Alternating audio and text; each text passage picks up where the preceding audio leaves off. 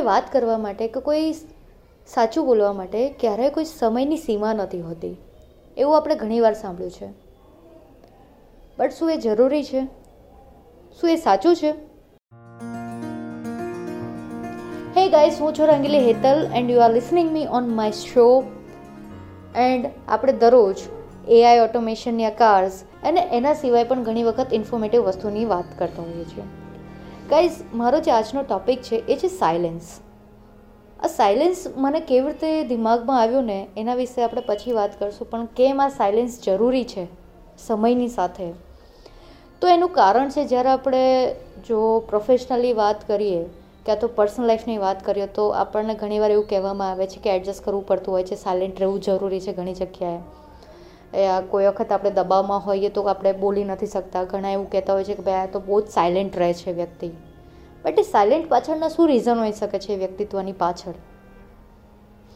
તો જે હું સમજું છું ત્યાં સુધી આપણે ઘણી વખત એવું કહેતા હોઈએ છીએ કે સમય આવશે ત્યારે હું કહી દઈશ. અને ઘણા એવું કહેતા હોય છે એની સામે કે યાર કોઈ પણ વાત કરવા માટે કોઈ દિવસ સમયની જરૂર નથી હોતી.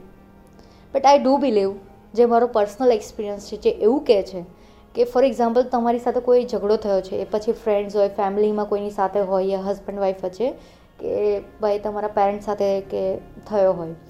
તો એ ટાઈમે જ્યારે સામેવાળું વ્યક્તિ અગ્રેસિવ હોય, ત્યારે બીજાએ શાંત રહેવું જોઈએ. ઘણીવાર આપણે એવું સાંભળ્યું છે. અને હું છોકરી છું તો નાનપણથી આપણે અહીંયા એવું કહેવામાં આવે છે કે ભાઈ છોકરીએ તો એડજસ્ટ એડજસ્ટ જ કરવાનું હોય છે.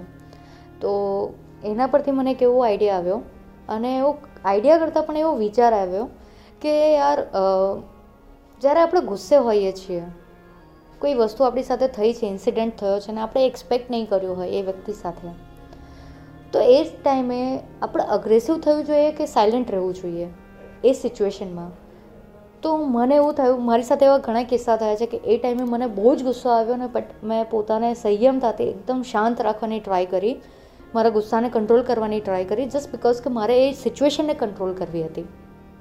ના કે એ વ્યક્તિને. કારણ કે એ સિચ્યુએશનમાં જો હું શાંત રહીશ અને જ્યારે બીજા દિવસે મારો ગુસ્સો શાંત થશે તો મને સિચ્યુએશનને સમજવાનો ટાઈમ મળશે કે એ સિચ્યુએશન કેમ આવી થઈ ને એમાં શું રીઝન હોઈ શકે. કારણ કે ઘણીવાર આપણને એવું કહેવામાં આવે છે કે ગુસ્સામાં કોઈ દિવસ કોઈ ડિસિઝન નહીં લેવો અને ખુશી, તમે વધારે ખુશ થાવ ત્યારે પણ કોઈ ડિસિઝન નહીં લેવો. કારણ કે એમાં કોઈક ને કંઈક ખોટો આપણો ડિસિઝન લેવાતો હોય છે. અને હું એ વસ્તુ માનું છું. સો ગાઈઝ સેમ વે જ્યારે તમે તમારી ઓફિસમાં તમારા કલીગ સાથે યા તમારા બોસ હોય યા તમારા એમ્પ્લોઈઝ હોય, લોકો કોઈ ખોટું કરી લે છે, તો તમે ગુસ્સો કરી દો છો. યા તમારી પર કોઈ ગુસ્સો કરી દે છે. તો એ ટાઈમે તમે શાંત રહો. અને આ સેમ વસ્તુ જ્યારે કોઈ તમે નવું વસ્તુ ટ્રાય કરતો હોય તમારી લાઈફમાં ફોર એક્ઝામ્પલ કોઈ બિઝનેસ યા કોઈ નવી સ્કિલ્સ ત્યારે તમને ઘણા બધા કહેવાવાળા મળશે કે તે યાર આ ડિસિઝન લઈને ખોટું કર્યું છે. તે આપણે લોકોને એક્સપ્લેન કરવા માટે બહુ જતા હોઈએ છીએ કે યાર નહીં, આમ નહીં, આમાં આમ આવે છે. એટલે મેં આ વસ્તુ કરવાની વિચાર કર્યો છે કે આ વસ્તુ મારે ટ્રાય કરવી છે. એની પાછળનું રીઝન આ છે. એ પછી રિલેટિવ્સ હોય કે એક્સ વાયઝી તમારા ફ્રેન્ડ્સ હોય. પણ શું કામ કોઈને એક્સપ્લેન કરવાની જરૂર છે?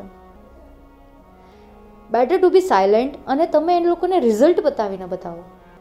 તમારા માઇન્ડમાં કોઈ કોન્સેપ્ટ છે no doubt expert advice always needed but A expert છે કે નહીં સામેવાળું વ્યક્તિ એ વસ્તુમાં કે એ ફિલ્ડમાં ત્યાં સુધીને એ લોકોને એક્સપ્લેન કરવાની જરૂર નથી ગાઈસ સાયલેન્ટ સૌથી મોટો હથિયાર છે. ઇટ્સ ધ બિગેસ્ટ વેપન તમે ઘણી બધી બુક્સ વાંચશો, યા પછી તમારા જેટલા કીનોટ સ્પીકર્સને સાંભળવા હશે ને એ લોકો બધા જ કહેશે. તમે શાંત રહેશો યા સાયલેન્ટ રહેશો એ તમારી વીકનેસ નથી, પણ તમારું વેપન છે. બટ ક્યારે બોલવું અને કઈ સિચ્યુએશનમાં એ પણ સૌથી મોટી વાત છે. કારણ કે જો તમે સાયલેન્ટ છો અને એ ટાઈમે જો બોલવાની જરૂર હોય ને તેમ છતાં જો તમે સાયલેન્ટ હોવ તો એ તમારી સૌથી મોટી ભૂલ અને મૂર્ખામી કહેવાય છે.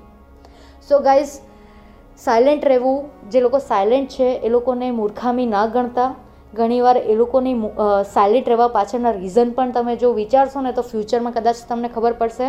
તો જો તમારી આજુબાજુમાં કોઈ સાયલેન્ટ હોય, તો એની પાછળનું કોઈ રીઝન જાણવાની ટ્રાય કરજો. ફરી પાછા મળીશું કોઈક આવા ટોપિક સાથે જ્યાં આપણે દરરોજ નવું કંઈક શીખી શકીએ આપણી લાઈફમાંથી ત્યાં સુધી તમારું ધ્યાન રાખજો. ફરી પાછા મળીશું. Take care guys happy Sunday